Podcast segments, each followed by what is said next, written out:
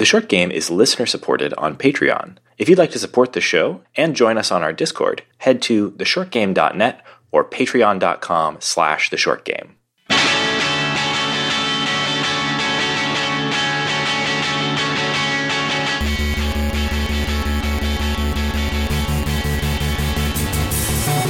Welcome back to The Short Game. A show about short video games, games that respect your time. I'm Reagan Kelly, and I'm joined this week by two great co-hosts.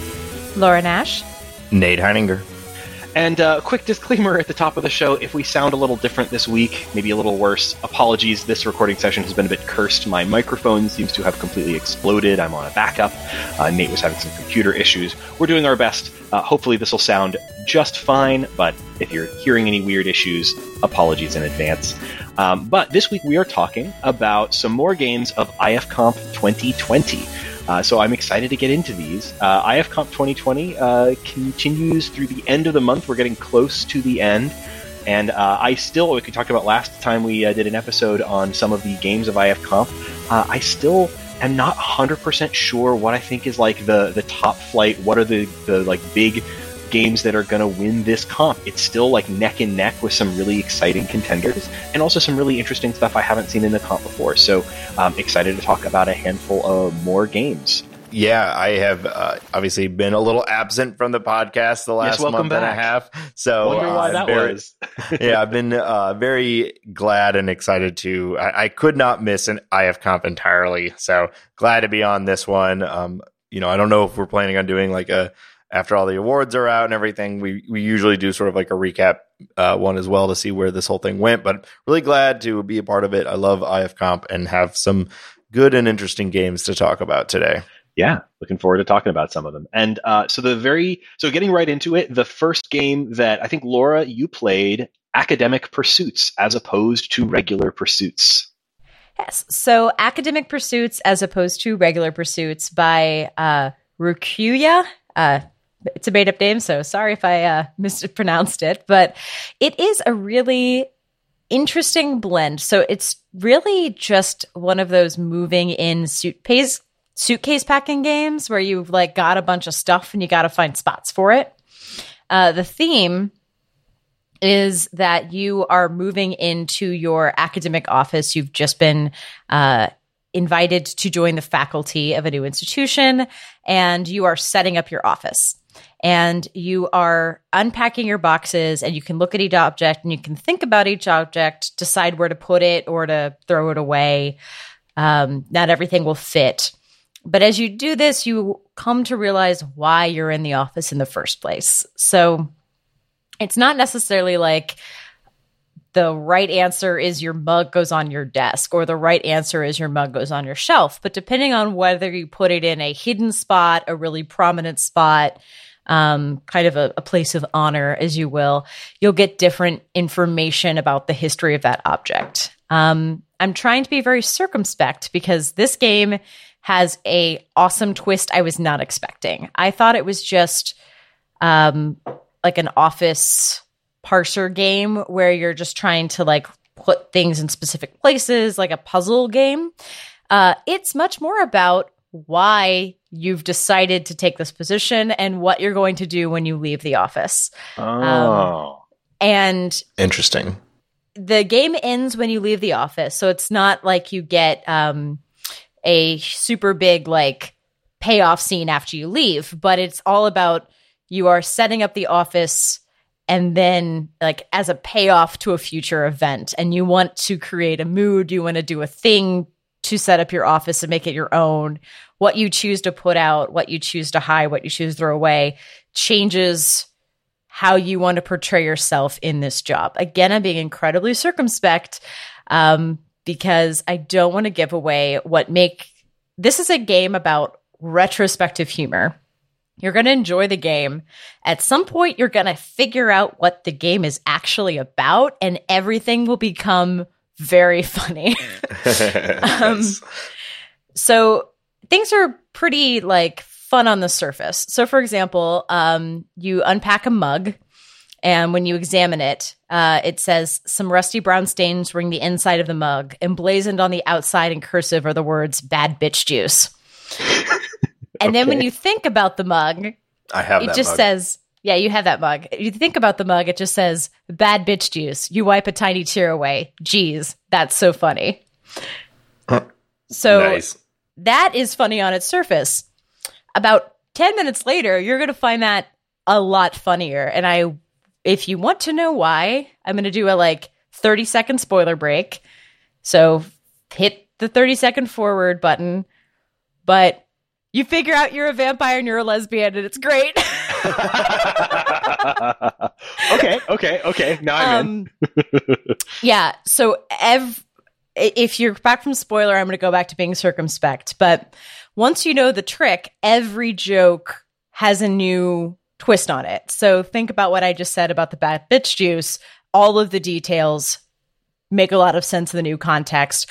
How you got into your office mix context, how you are choosing to decorate your office makes a lot more context. And um, you also find out uh, your next mission um, by reading books, by looking at photos. Um, you have taken this job for a specific reason, and you have perhaps become an academic specifically to have this job at this place. Um, it's very short. I think it's at an hour. I probably finished closer to 30, 40 minutes, but um, that's because I just like ran through, looked at everything, made decisions quickly. Uh, once I realized like putting things in different places gave me more text, I probably should have like taken stuff and moved it around the office more. But it's a delightful, lighthearted um, piece, and when you end, uh, it's very satisfying because you are not just leaving your office; you are about to do something awesome. So that is Nice. as non-spoilery as I can be if you skip the spoiler break.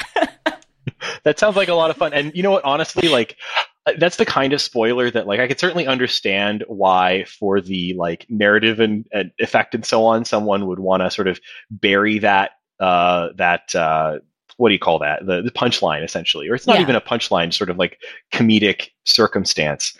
But that also makes me much more interested in playing it because yes. it, it seemed a little dry on the surface. So very interested. now. Yeah. So the the text for the intro is Dear Miss Blank, we are delighted to offer you a position in our architecture department. After your application and interview, we are confident you will really sink your teeth into this role.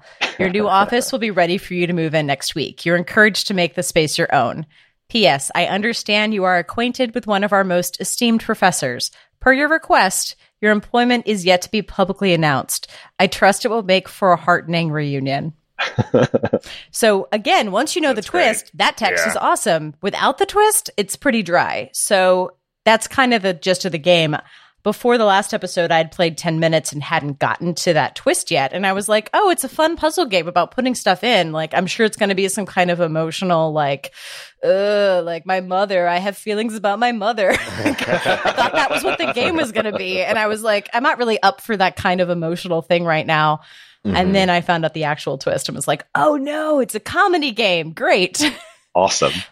I wish there was a way, like, I completely believe that you should go in. Like, I don't think it spoils anything to know the twist, but I think it's fun to be able to read each sentence twice. It's kind of like if you see the musical Gypsy, like they sing the same song twice, and the third time you realize the lyrics are filthy.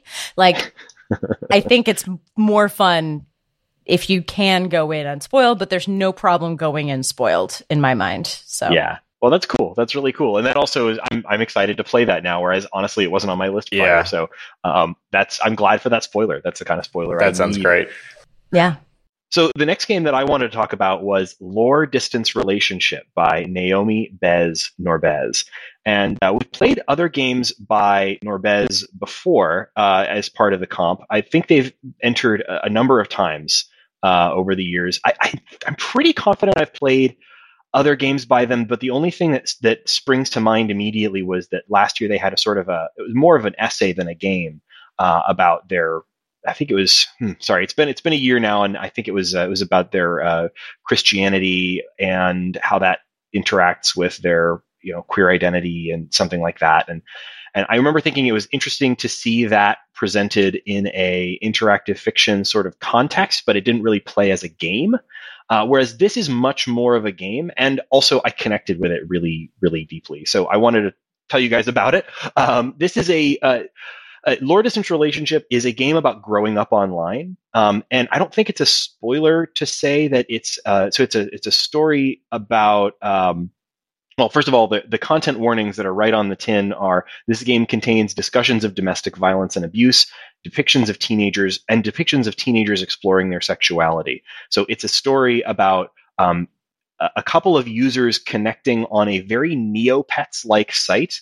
Uh, the site, the game doesn't Nice. completely do a uh, like a full interface for this. I was when I first logged into it. When I say logged in, when I first loaded up the game, I was I was kind of hoping for more of like actual like uh, you know faux UI, uh, and they did do some of that, but it, it's primarily playing just sort of as like a, choice based, text based uh, you know narrative. Um, but it does give you enough of the flavor of this sort of uh, Neopets esque site called Ruffians, a, a, a, a game slash site that's R U F F I A N S.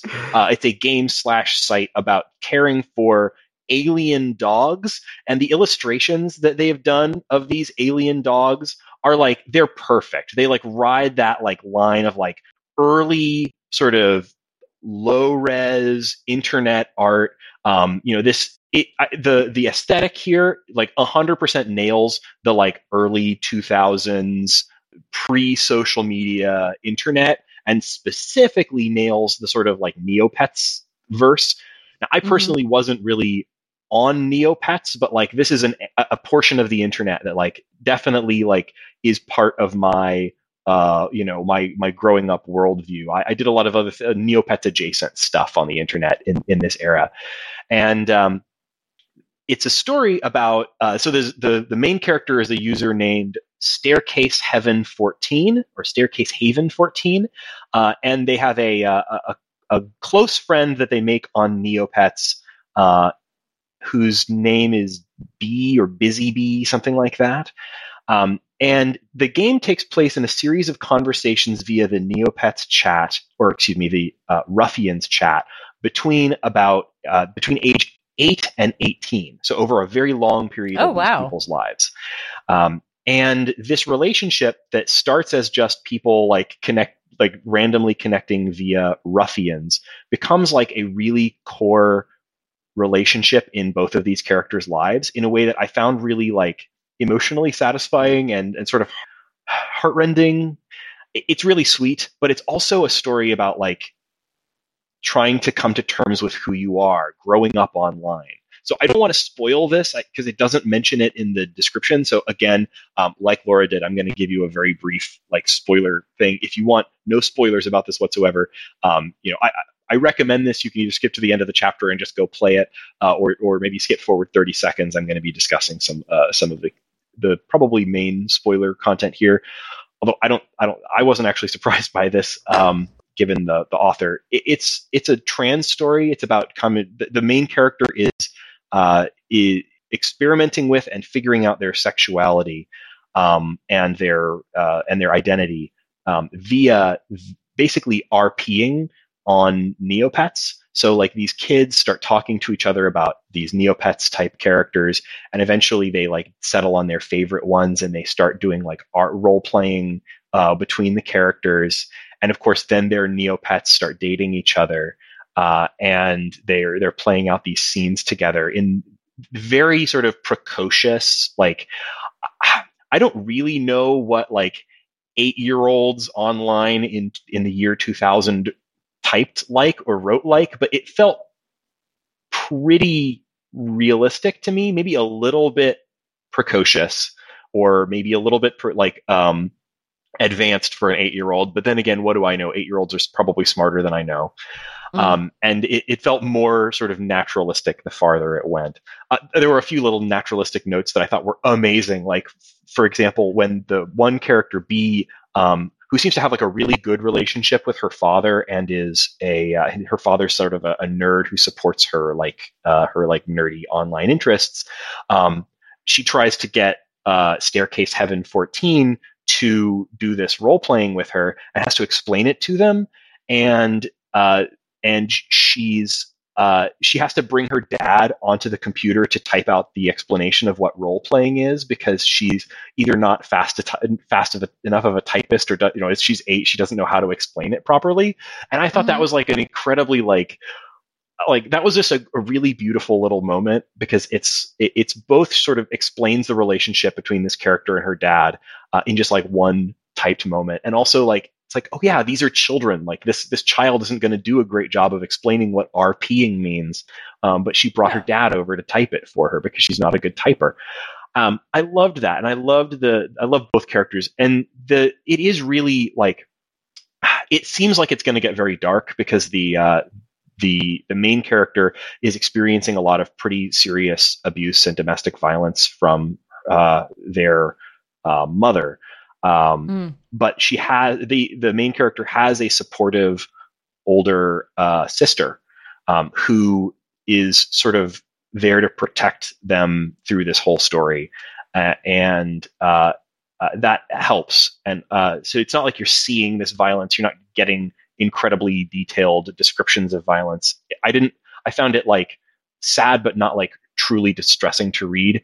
And I don't know quite how many like I don't know if there's branching paths here or anything like that, but at least in the in the story as I engage with it, because you do have a lot of choices throughout the story about like how deeply you connect with this other character with with B.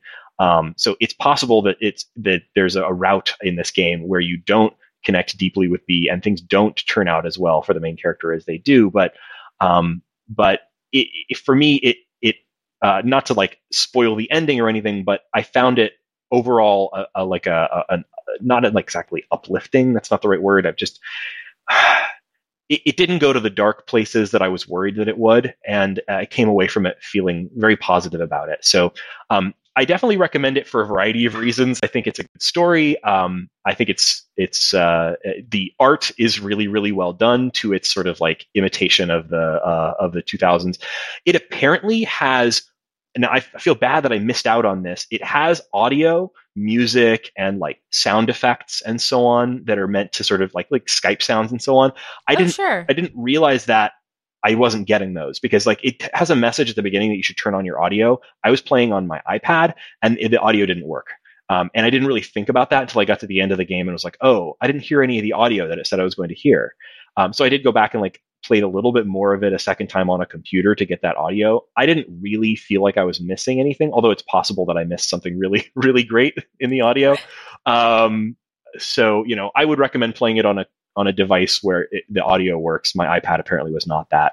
Um, but overall, I thought it was really, really nice.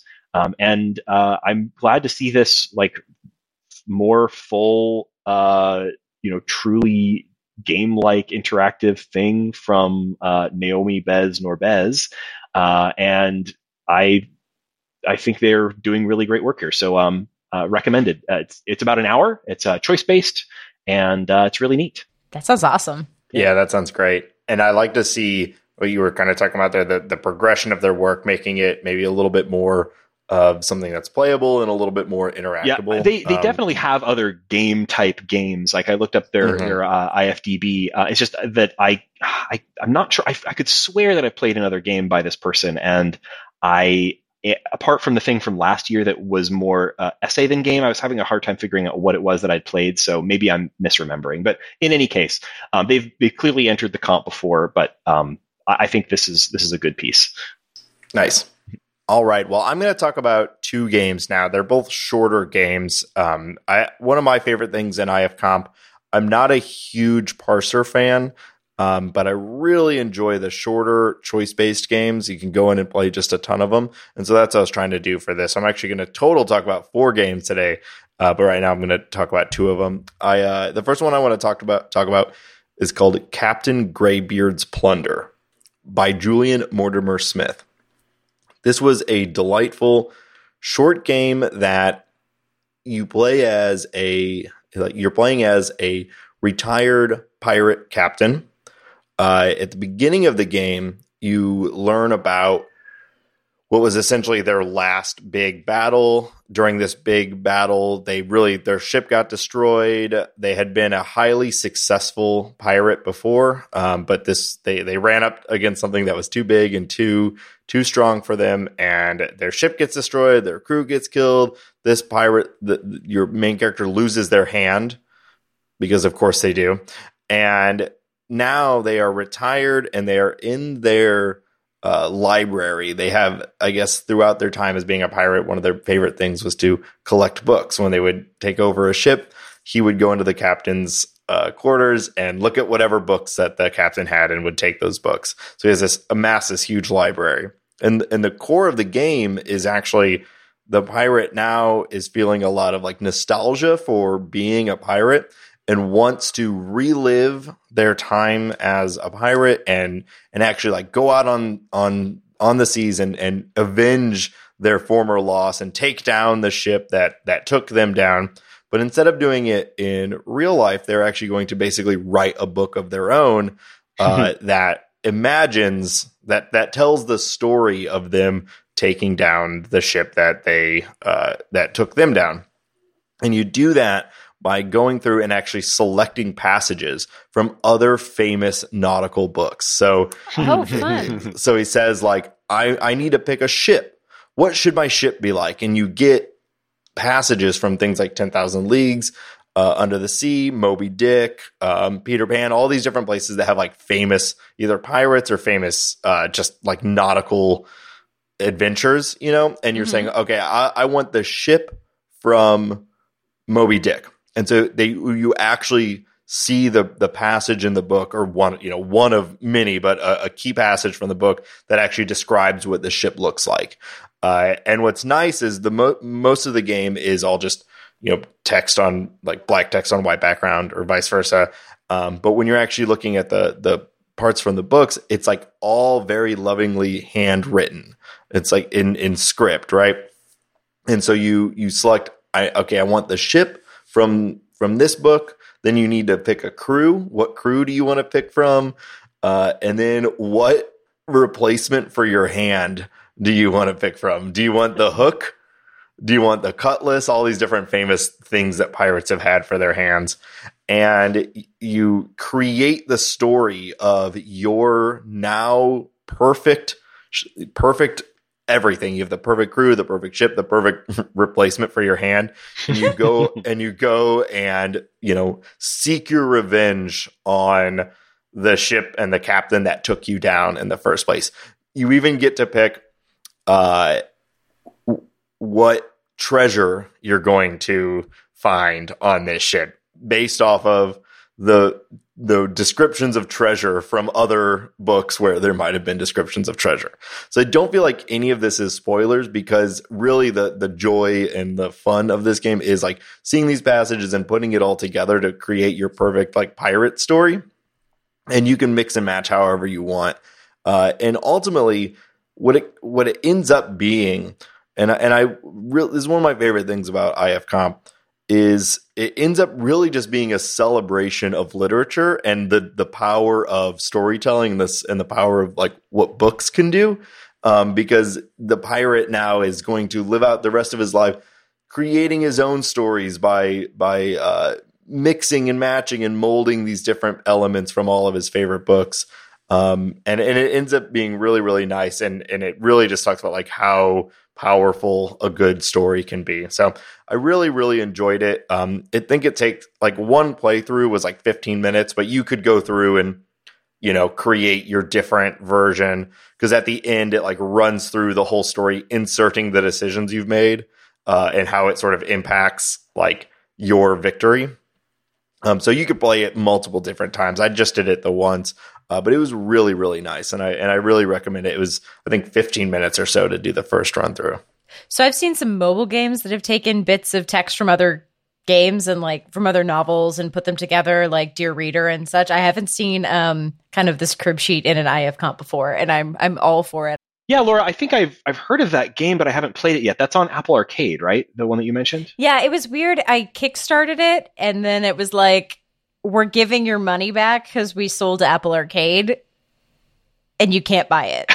So here's your money. Like, so they just gave your money back and That's was funny. like, Well, that's cool. They could have not done that, you know. yeah, they were like, we ended up like running short on money and sold Apple Arcade. So you kickstarted it. Like, I guess you can put it towards a month of Apple Arcade. Sorry. That is such a weird situation when you think about it. Like you, you know, the the whole idea of like, you know, a, a game gets money from any other source like uh, like Epic or something like that, and and you know they can just give a key to their to their Kickstarter backers on that platform, but you can't do that with Apple Arcade or subscription services. And if you're only if Yeah, it's only available through a subscription, and people have been playing the test flight for early access for a long time but like those only you can only renew them for so long.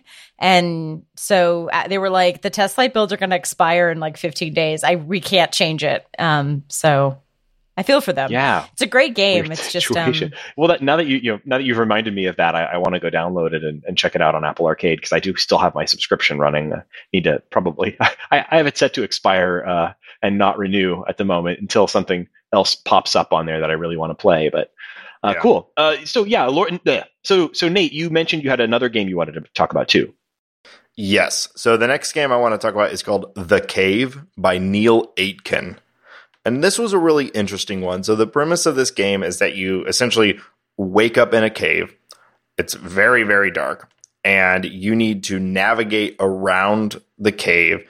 And you know, the goal is unclear, but you kind of assume like I'm in this cave. I don't know why I'm in this cave. I should try to get out of this cave, right? You'd think and it's all choice based and you you can tell that you're in a like a series of rooms right almost always there's an option to go into another room and then there's the option to like return to the room that you were just in each room will have some sort of event that you can interact with. Maybe it'll be there's some glowing moss on the wall and you can actually pick up the moss and store it. You have a little running along the bottom of the screen is like you know you have nothing in your inventory or now now you have moss in your inventory.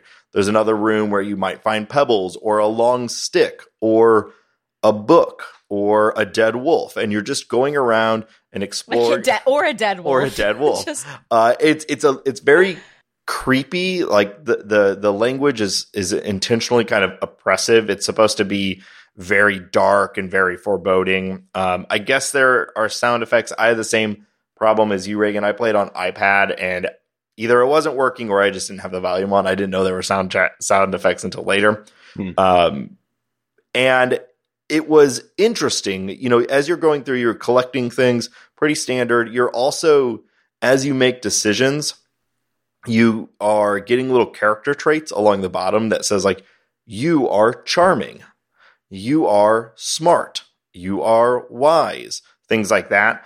Uh, and then you're also, different events can lead to you learning spells that may or may not, you know, help you in different things. So you, so your little sheet at the bottom of this screen continues to grow and grow. You're getting new traits and you're getting new spells.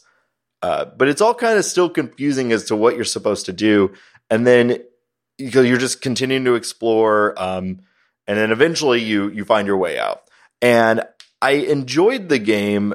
There were several moments that were really, really that felt really buggy to me.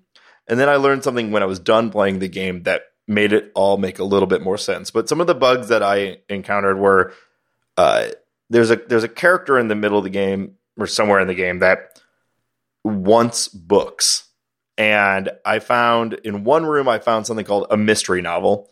And then in another room I found another book that was called like an unknown book and I was later able to decipher that that book was also a mystery novel. And so now in my inventory it said you have like a long stick, a mystery novel, a pebble, some moss, a mystery novel, right? So it's on there Mhm. twice. And then I went returned to this person and I gave them it, you know, give them a book. You have an option to give them a book. Gave them a book and both instances of my a mystery novel like went away from my inventory. So it was like Mm. as I was playing in my head, I had two copies of like two different books, but now when I gave them this book, both of them were gone. So weird little things like that that didn't really make any sense to me. And there was weird things about like how the rooms were tied together and like why certain items were available. and why would I why would I go here and why would I have these things? Like I couldn't really figure it out.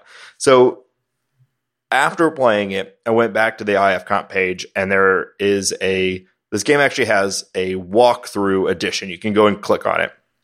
Mm. And I was like, okay, I never really look at those things, especially for IF comp, but I thought I would take a look at it for this one. And it was actually, I kind of wish I had looked at it before playing because it made things make a lot more sense. So I'm I want to I'll read to you if you if you want to go in and play it unspoiled, like that's fine. This isn't really spoiler in my mind, but if you want to skip this, that's fine.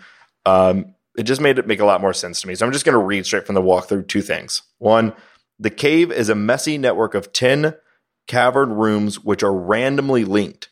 Despite it only being 10 rooms, due to various random factors determined pre-game and mid-game, there are a lot of things to do and a wide variety of possible interactions no two playthroughs will be the same. Oh. So I was like, oh, well, that makes a lot more sense. Why? Like, I, I had gone into this game thinking it was like a like a cohesive narrative. I woke up in this cave and there's there's like a track of things I'm supposed to do to get out, but instead it's like a random assortment of different environments and in situations. So that so it's a roguelike. Yeah, essentially. And then here's the most interesting part though later down at the bottom of the walkthrough, it just has some, it's not really a walkthrough, it just like explains how some of these rooms work. It says, under the hood, this game is an alternative way to generate the basic character ability scores for your favorite role playing game. Your choices purchase, uh, your choices purchase increases in those scores according to a point buy system. In this case, it builds a character according to your preferred actions and reactions to situations. Once you've expanded your pool of points, you'll find your way out. So huh. that's what it's doing, where at the bottom it's saying you are wise, you are charming, you are smart, you know these spells. I, I, I, only played through it the one time, but I'm guessing there's a lot of different character traits and a lot of different skills and spells and things. And at the end of the game, you're going to have this like, oh, these are, this is who I am. And that's really what you're doing. You're not really like solving anything or accomplishing anything other than by making the choices throughout the game. You're determining what type of character you have. So it was way more interesting once I learned that. And I kind of wish I had known that going in, but at the end of the day, I know it now, so it's all fine. But it was like, I, I think the randomness maybe needs some cleaning up. There were a lot of instances where things like just literally did not seem to make sense. Like stuff was available to me and I could do things with things that I maybe didn't have yet. Uh, so I do think like this is a really challenging thing to make this style of thing. And there's probably all sorts of like weird little instances that are not clean or make any sense. But overall, like once I learned that, I was like, well, this is pretty cool actually. Uh, and I I'd recommend you at least go through and and uh, take a shot. When you're done, there's a little screen that says like, "Who am I?" and you see sort of a recap of the things. So mm. uh, it's pretty interesting. Um, it's a cool idea at the very least. Yeah, I actually like the idea of a a game that at the end of it sort of like gives you the stats for like a D&D character or something like that that you could then carry on forward. Like sometimes the the process of like rolling up a new character in D&D or whatever else is is very much like full of analysis paralysis and uh, and like lots of fraught decision making that you don't have a lot of actual anything to base on yet. And the idea of like I don't know whether this is it says your favorite role playing game in the text there, so I'm not sure whether whether exactly how what that means. But I like the idea of like creating a character by making a bunch of narrative choices instead of by yeah. like designing a bunch of points. Yeah, it was really interesting. You know, and and if I walk out of this game like, okay, my next character is charming, smart, and has telekinesis, like all right. all right, yeah. Sold. All right. That's yeah. that's pretty cool. That's a pretty cool concept. So yeah. yeah one of my favorite things about Fallen London is as you level up your traits, the uh, adjectives on your uh, profile change. So it's like at some point you go from being like charming to being like devastating. at some point you go from being just smart to being like sagacious. Like they get nice. more and more. Yeah. So uh, that that's something I should you know when there is time for another D and D character. Um, are you charming or are you devastating? Yeah. yeah. Good to good to wonder. Laura, I think you had the next uh, one on our list here. Yeah. So my next one is completely different. Uh, it's different from anything I've ever played for the comp before, actually. Okay. It's called Under They Thunder by Andrew Schultz, uh, who you might remember from Very Vile Fairy File. Oh, right. so it's funny because he sometimes writes under like aliases that fit the games. So it's actually hard to go into IF comp, like to go into the interactive fiction sites and like look up every game he's ever done. Cause sometimes he like writes under the fake name in the game.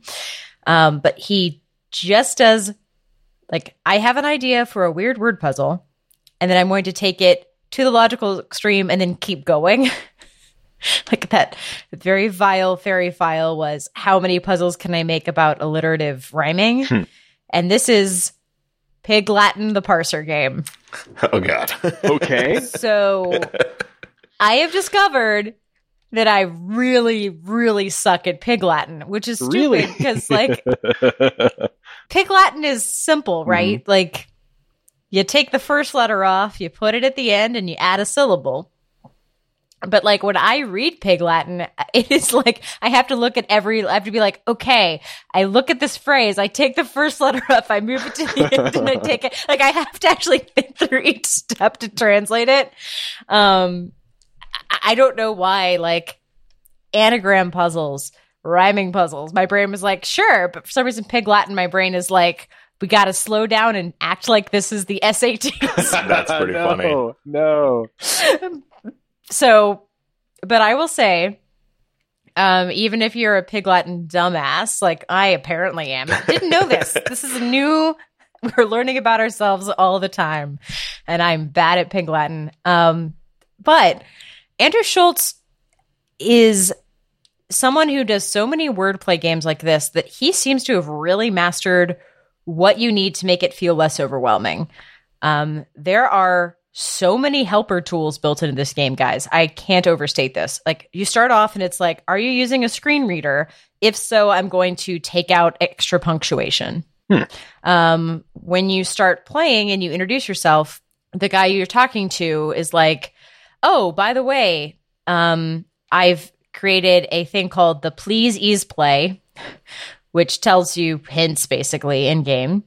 Um, he also has a thing called the um, Op Stay Stop, um, which is a tool you can turn on that will tell you if what you're currently doing is the thing you need to be doing right now. Hmm.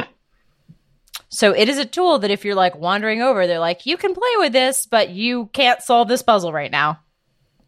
Um, and it's specifically turned on, as he says, um, it'll make things quicker. In the extremely unlikely case you only have two hours to spend for this whole adventure and maybe have others to see. If you've got other cool stuff to do, I respect that. Leave this setting on. Like in game, someone's like, this is the IF comp setting. so you don't waste time. And and if you have it turned on, one of the early puzzles is you go to a library and there's a bunch of books on the shelf and you can only retain one at a time.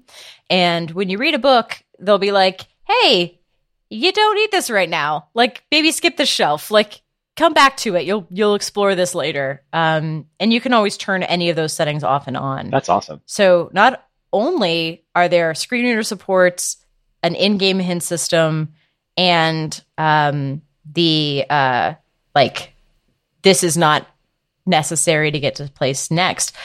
Also, when you type in stuff, they're periodically going to be like, "Oh, I see you've used type-ins. Note, I'm going to remove those for you so you don't have to type them." Or like you type in a word, they're like, "Next time you can just do e." It's like they're not too annoying. There's just lots of notes on like for they also have um an incredibly generous keyword system that if you type it, I mean, given it's Pig Latin, they're like if you type in one of the words but you put a different suffix on, they have to take it. So um, if you only say like half of a setting, it'll still take it. Um, it's super generous um, with the keywords.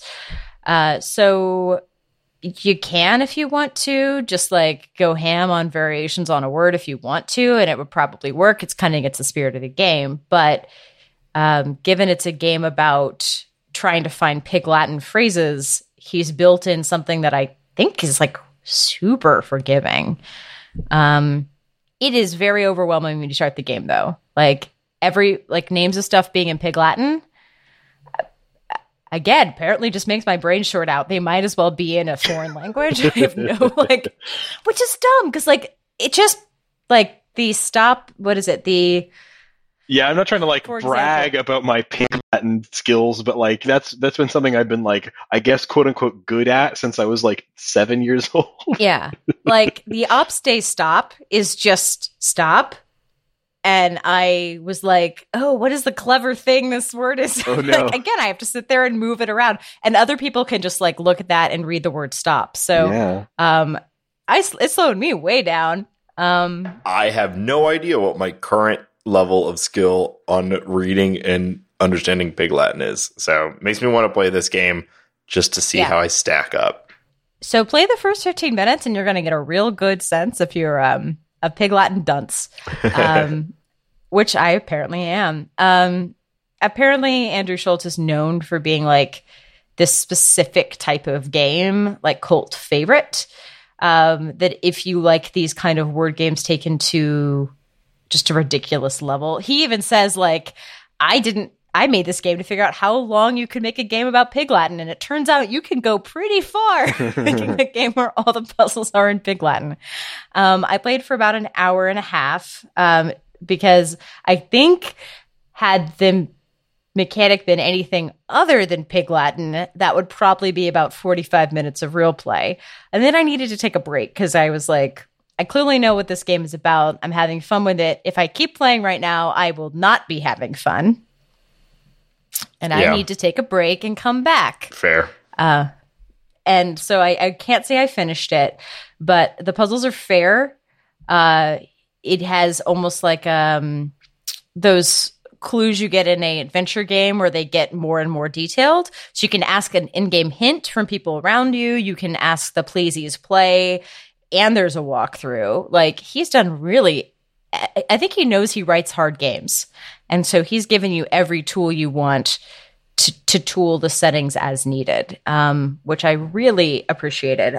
Um, it's, I think if this had been um, any other kind of like, it's funny. If it was a fake language, maybe I wouldn't be so bad at it. But I'm just really bad at Pig Latin, guys. That's super funny. Well, Well, fortunately, that's a skill that is completely un like not a need a, a worthwhile skill to have. I guess other than maybe this game. So I mean, I was the one in Heaven's Vault. Like, it's so interesting translating runes. Maybe this is this this has humbled me, guys. Yeah. I've been humbled. This game is great, but it is very humbling. Um, did not realize this was a deficit in my education. all right. So the biggest game that I played for this week was Tavern Crawler by Josh LaBelle. I don't think I've played anything else by Josh LaBelle before.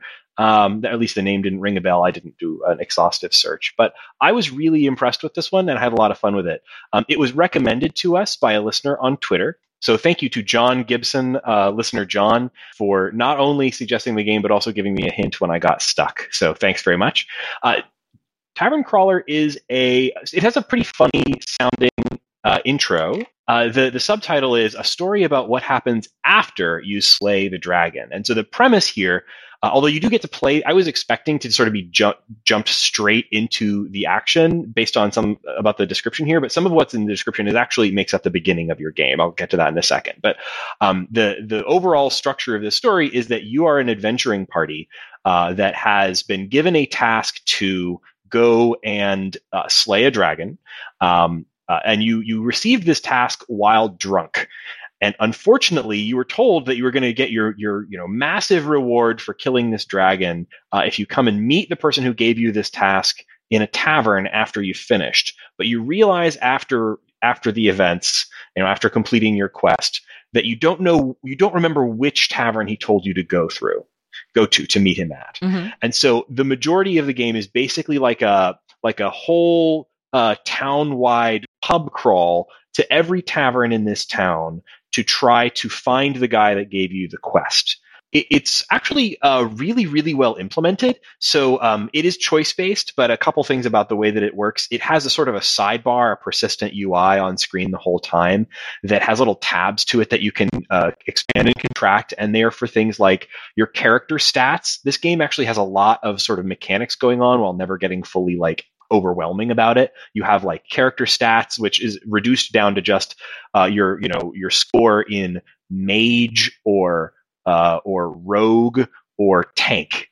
Um, and depending on your actions, you get to choose some background information about yourself early in the game that contributes to those stats. But throughout the night that you're you're playing, uh, you increase those stats, and there's different dialogue and other options that get presented to you based on whether you're like you know high score in tank versus rogue, that kind of thing. Um, and you're exploring this whole town, trying to find all of the bars and figure out which one you need to meet uh, your quest giver in. Um, but the thing that really stuck out to me about this game is that it has an enormous number of characters and little micro stories. So in hmm. addition to having that like the That's stats fun. in your sidebar, you also have a a quest tracker, which is something I don't usually see in something like a two-hour, uh, you know, uh, web-based, choice-based, uh, you know, comedy game. Uh, but like there are a ton of optional side objectives in this game, most of which end up being like you meet a character and you uh, you have you know they, they have some particular need or there's some quirk about their backstory, and then you can come back to them later and sort of resolve their their little personal stories. Uh, there's lots of these little micro stories throughout the game. So um, just a couple of examples, like you uh, at one point you meet a uh, a guy. So there's a there's a, a rough bar in one corner of town, uh, and inside there are a bunch of people playing that knife game where you're stabbing a knife in between your fingers. And of course, you can play yes. the knife game, and if you want, you can accidentally lose a finger to the knife game. I'll also mention, by the way, that this game has a really, for a web based, choice based game, it has a really good functioning save system where at any mm. time you can essentially quick save. It's in the sidebar all the time. You can hit a quick save button. It saves where you are and you can restore that save at any point. So you can feel free to try the knife game if you want and not worry that you're going to like go through the rest of the game with no hand. Um, but uh, you uh, and, and also in addition to that i should mention just from a technical level that save system absolutely worked on my ipad. Even if the ipad reloaded my my game i could go back into the tab. I could even reopen the game in a new tab and load that nice. save and it worked. So awesome. it was doing great like tech, on a technical level there. For a game as long as it's not very long but like a, I spent probably three hours with it. Um, and that is probably the only reason that i was able to do that. Like it had really good technical underpinnings here um, but like so, story I was I was relaying there. You can go in, you can play the knife game and stab your your finger off. Well, later you meet a guy who uh, uh, who is missing a finger and also uh, seems to have. I'm, I'm, I may be misremembering some details here, but he he was in a relationship with an orc prince, and that orc prince is deceased, and he's very sad about it. And he he lost a sentimental ring while playing that knife game. So you have to go and recover his finger for him from the bucket of fingers. Mm. so oh gross. god! Um, and there's also like you have options about that, so you can decide whether you think the guy is telling the truth about his relationship with the orc, because there's other characters you can talk to that have something to say about it. And you know maybe he's lying about his relationship with the orc. He's just trying to get some fingers out of the bucket of fingers. Um, and uh, and you know you awesome. can decide whether you want to bring the night the, the ring back to him. You can decide whether you demand a reward for that. And on top of that, you have a party of three characters. You, uh, who you get to decide your name and your class. There's also a fighter character named Ford and a uh, a, a mage character named Aurora. And every time you complete one of these little micro objectives with these characters, there's some additional dialogue options you have with your NPC party members. So, like, after mm. you do that, you can have a conversation with Aurora and Ford about what just happened with the guy who was missing a finger. And you can uh, see what they think about it, and you get to have your say about what you think about it. And the, the characters, it tracks stats about your relationship with those characters. So, if you are saying things that please Aurora, then, you know, her status might go from like friendly to ride or die drinking buddies or you can have romantic inter- interactions with both Ford and Aurora, either or both. You can have a three. Yay. You can have a three uh, person triad relationship with your adventuring party if you want. Uh, I learned Finally. that detail from the uh, the very detailed list of uh, achievements that it gives you at the end of the game. So there's a lot going on in this, like a whole lot, a lot. Um, and uh, overall, I think it's like a nice little setting, uh, like a town with multiple taverns. Each one has its own flavor. There's different areas of town. I mentioned there's lots of characters, lots of little side objectives to complete. Overall, I just found it really impressive, both from a technical level and, and like it's not absolutely my favorite uh, in terms of the writing and sort of story. Like it is decent writing and story. It's uh, it's you know it, it's uh, it's mostly presented for for laughs, and it's not the the most chuckles I've had in any game in the comp, but it certainly kept me playing. But what I think what really kept me going all the way to the end was just being so impressed at how much they'd managed to pack in to this fairly uh, you know to, to, to this choice based adventure. Um, I, w- I was just very very impressed with it, both on a technical level and and you know in terms of like uh, just presenting an interesting story and and and level of of choice and sort of detail that's here. Um, I, I think it's really really impressive. Um, so uh, I would definitely recommend people check out Tavern Crawler. Uh, like I said, I think it took about three hours to complete, and um, I I had a, a really really great time with it. It's uh, it's really neat. Yeah, that sounds awesome. Um, More interaction than I've had in months. yeah, I, I was very. Yeah, I'm, I'm. I know there's a lot of stuff I missed in it too, because like there's there's a lot of choices you can make, and um, you know, a, a couple of small things. Like I, uh, I know, for example, that that Ford uh, can die in the first ten minutes of the game, uh, and then there's a lot of things that I know would be kind of different without him. Um, I know that uh, the the dragon you have choices about whether or not to slay the dragon. There's several ways that that can go, and what happens with that has uh, has effects on the rest of the game. There's a lot of little stuff that this is tracking. There's a lot of state under the hood in this game, um, and so yeah, I, I, I'm. Oh, and I didn't even mention um, there's so much going on with these multiple characters and how all of their little different uh, interactions can play out. At the end of the game, in addition to giving you sort of a like a achievement screen, it gives you an American graffiti style "Where are they now?" It gives you like a scene from a bunch of the different Classic. characters that you've interacted with over the course of this wild night of drinking.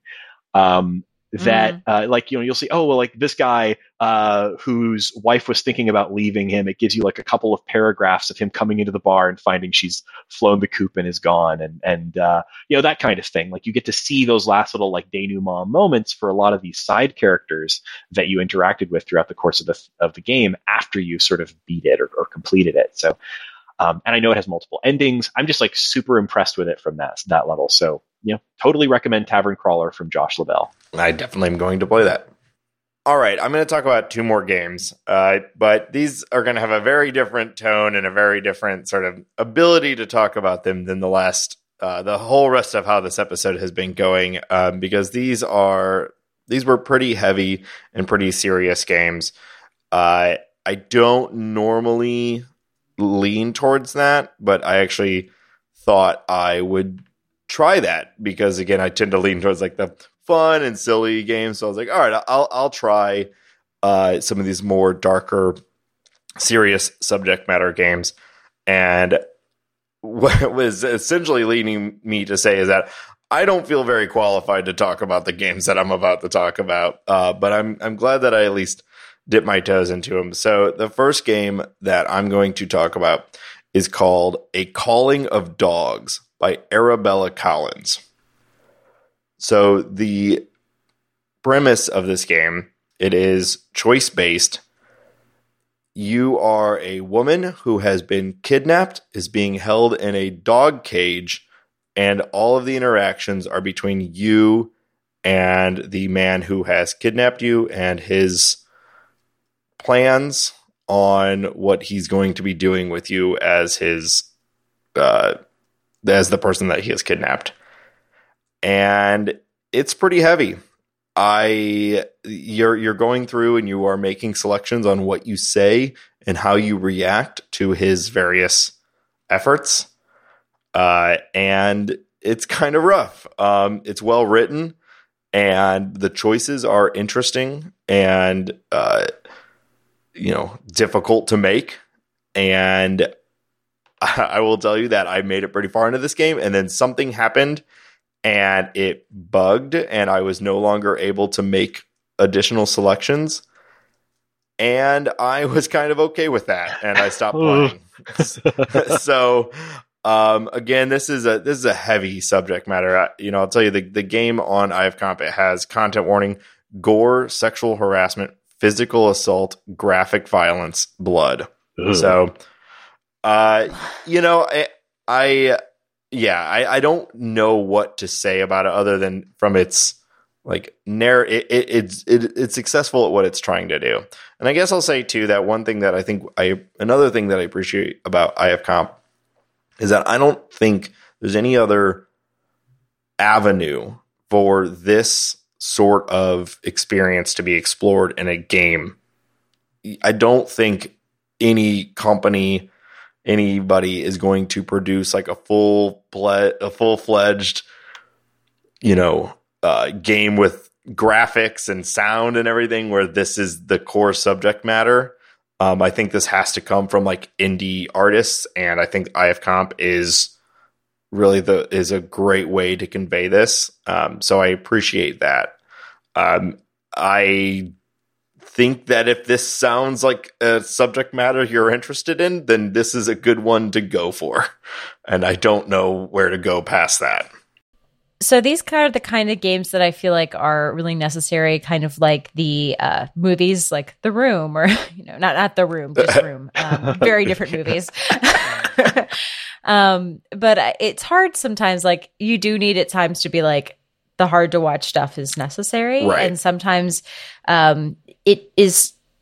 Someone needs to play them first, almost. I figure, and tell me if it is exploitative, uh, just like horror or you know sadness porn or if it's actually like exploring something necessary and it sounds like this one is is definitely on the like on the good side of that boundary. So i appreciate you that. Yeah i i have interacted with this subject matter uh, very little but it did not feel mm. exploitative to me. That's good because sometimes i've seen people it, there's a big difference as you said between like the indie artists doing something that they they feel necessary and people doing like i'm going to do a game about this because it's important. So I, I, really do appreciate when someone is doing it from like a good place. That's an odd thing to say about a game but yeah. like that to me is always my dividing line. It's like who I, I almost knowing i have a limited capacity to feel things this strongly i want to make sure i consume the ones that are more likely to be from a a good place rather than a place of I'm going to do an important work about the worst stuff yeah. I can think of. Yeah. So I, I appreciate that. Thank you for playing.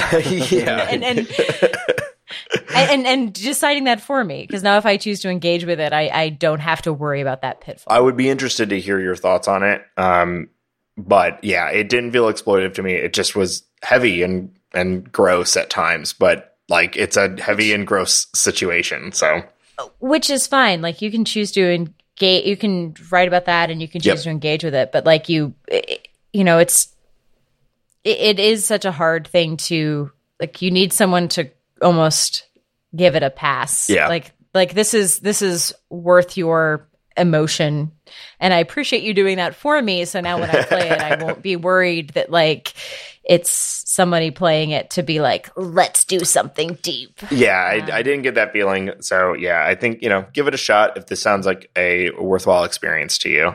Well, I played one more game this this week that was also pretty heavy. Not exactly in the same way, but um, definitely one of those sorts of games that I came away from, uh, you know, feeling some strong emotions. And that's You Couldn't Have Done That by Anne Hugo.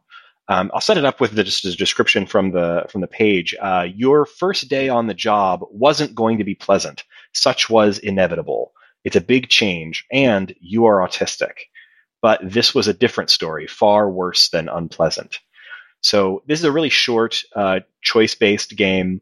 Uh, with very uh, it does a good job with some restricted choice, which is something I always like to see is sort of interesting, like playing with uh, with restrictions on your your abilities to make choices.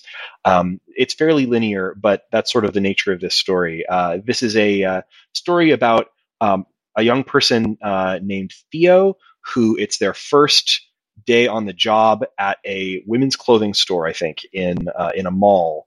Um, I'm not sure if it's their first day working in any sort of job. Uh, might be, um, but in any case, they uh, it's it's about the sort of difficulties and challenges they face in that, culminating with a moment that's uh, really quite distressing. Is basically uh, uh, basically an assault um, from a coworker.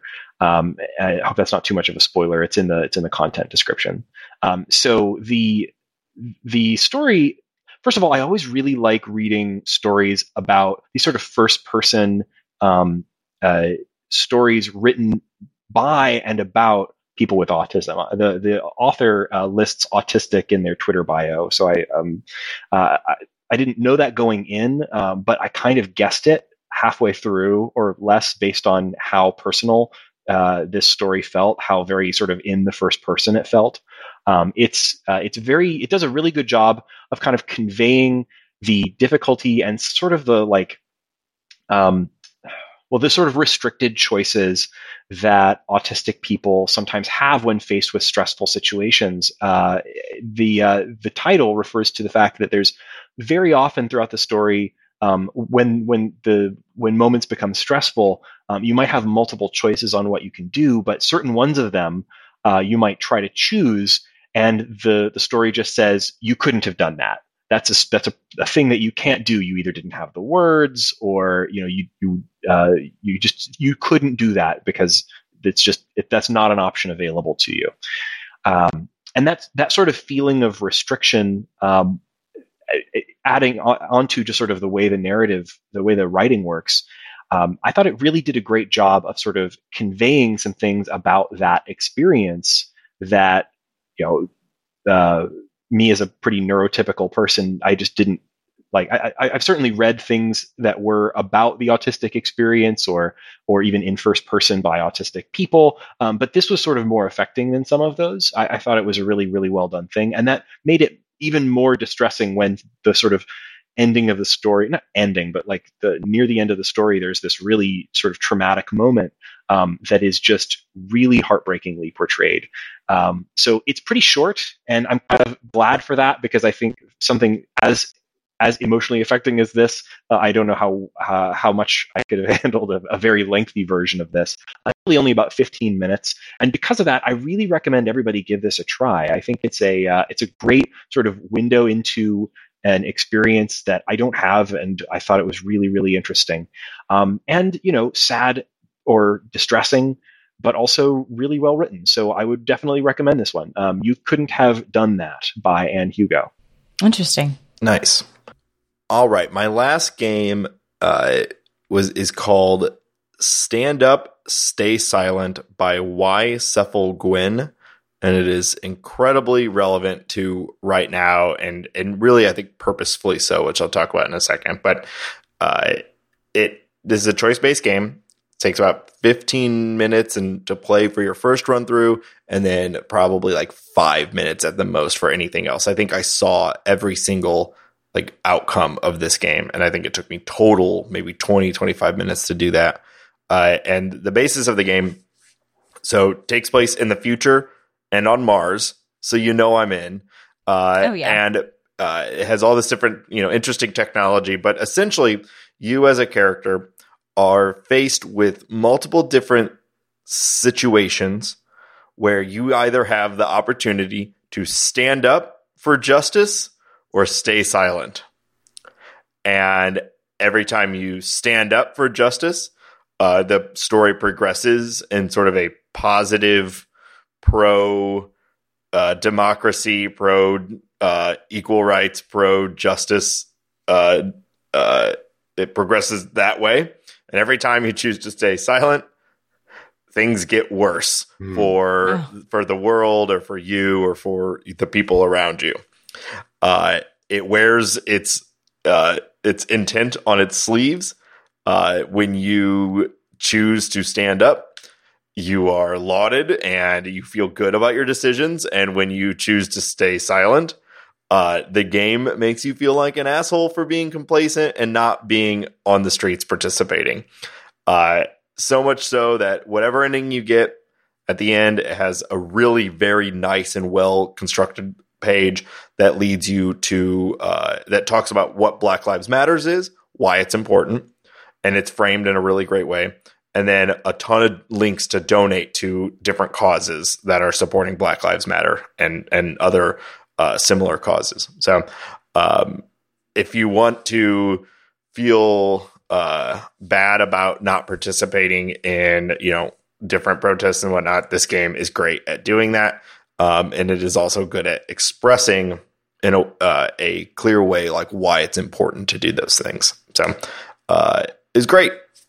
It was great. I I really enjoyed it. It's it it does a good job of somehow taking like a future space where everybody can stream like everything across uh like augments and whatnot and like so he's keeping up the main character is keeping up with the protests via a stream into their brain basically and uh mm. you know and there's like crazy future cops with cyber sticks and things, you know, like good future stuff, but it's all basically the same thing as what's happening right now. So uh, it's it's good. Um, you know, I think definitely speaks to causes that we all feel very strongly about. So it was uh I enjoyed it. I mean, enjoyed it for what it was. I'm not like yay, I'm being yelled at for being complacent, but you know what I mean? Like it, like yeah, yeah. I do, I do. It it it it handled it well. So um if that is interesting to you, I'd say check it out.